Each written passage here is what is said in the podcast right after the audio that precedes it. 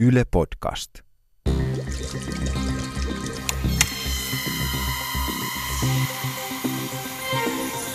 Tiede Ykkönen, podcast.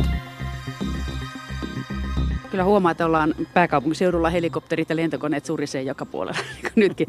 Mutta tuota, semmoinen juttu, että kun tämä valojaksoisuus kuitenkin vaikuttaa näillä kasveilla niin reippaasti, että siitä riippuu, että viettääkö ne talvea, kesää, syksyä vai kevättä, niin tuota, sitten kun Suomi on kuitenkin pitkä maa ja kun tarpeeksi pohjoisen mennään, niin siellä on kesällä yötön yö ja sitten talvella siellä on päivätön päivä, niin miten nämä sitten eroo, sanotaan nyt vaikka tuota jostain inarista olevat puut hangosta oleviin puihin, niin onko niillä kova, suuri ero keskenään? Ihan tällä Suomen sisällä, professori Kurt Fagerstedt. Kyllä, niissä on eroja. Ja tämän takia esimerkiksi metsäntutkimuslaitoksen tai nykyisen luonnon luke, Varake- luonnonvarakeskuksen, niin suositukset on, että kun istutetaan puita, niin siementä ei saisi tuoda 100 kilometriä etelämpää tai pohjoisempaa sille alueelle, mihin se istutetaan. Ja tosiaankin, jos me otetaan nyt jostain pohjoisesta sitten, sitten joku kasvi ja tuodaan se tänne etelään, vaikka Lapista tuodaan tänne etelään, ja sama, sama laji menestyy ihan hyvin täällä, niin me huomataan kuitenkin, että sen kasvuun lähtö ja syksyllä tulentuminen tapahtuu eri aikaan kuin ne, jotka on, tää, on täältä kotoisin. Eli kun ne on, on siinä evoluution kuluessa tiettyyn päivän pituuteen sopeutuneet, niin se on sitten niillä geeneissä ja ne tietää, että tämä on se päivän pituus, mikä tarvitaan, että ruvetaan kasvamaan tai, tai että syksyllä mennään lepoon. Ja kun ne tuodaan tänne etelään, niin täällähän päivän pituus on samana kalenteripäivänä ihan toinen. Niin ne ei silloin aisti sitä, vaan sitten, sitten siinä tapahtuu myöhästymistä. Ja sehän voi vaikuttaa jossain tapauksessa muuten siihen talvehtimistaitoon, varsinkin jos siirtää etelästä pohjoiseen.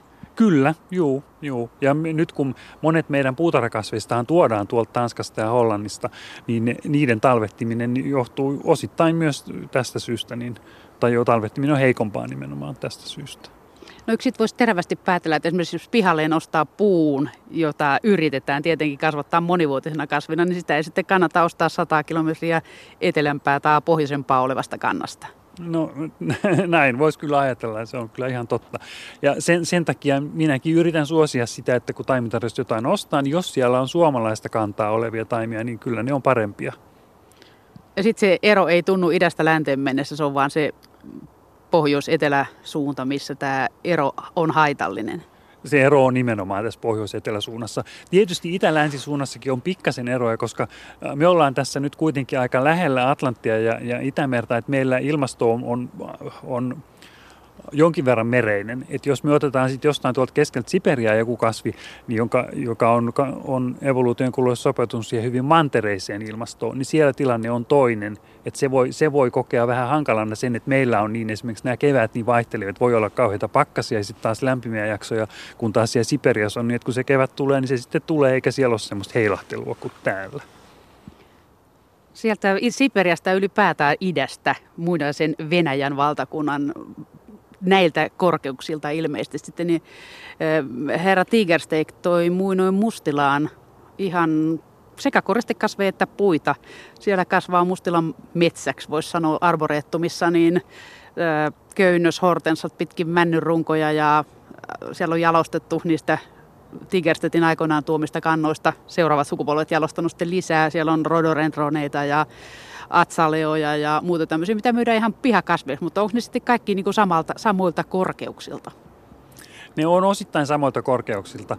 Ja tiikerstetään pyrki nimenomaan siihen, että ne olisi tuotu hyvin samankaltaisesti ilmanalasta kuin mitä, mitä täällä meillä Suomessa on. Siinä on joissain kohtia onnistuttu, mutta sitten, sitten joissain kohtia, niin kun näitä kasveja on tuotu esimerkiksi niin, että on menty vuoristossa ylöspäin ja yritetty siellä päästä suurin piirtein samaan ilmanalaan, niin se voi olla, että se ei ihan ole onnistunut niin hyvin. Mutta, mutta periaatteessa kyllä tähän on pyritty.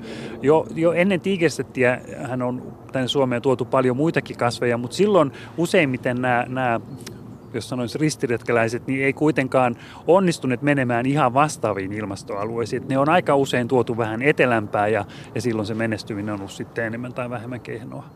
Niin, jollain Aurora Karantsiinilla, joka toi Treskena kartanoon tuolta pitkin poikin Uralin takaa tai tuotatti puustoa ja koristekasveja myöskin, niin siltä puuttui se kasvitieteellinen tietävyys, mikä Tigerstetillä oli. Aivan, joo. Mutta tietysti jos nyt tuosta Uralin takaa haetaan, haetaan puita ja pensaat tänne, niin ne nyt varmaan menestyy suht hyvin, mutta sitten jos jostain tuolta Mustameren seudulta tuodaan, niin se voi olla vähän epätoivoisempaa.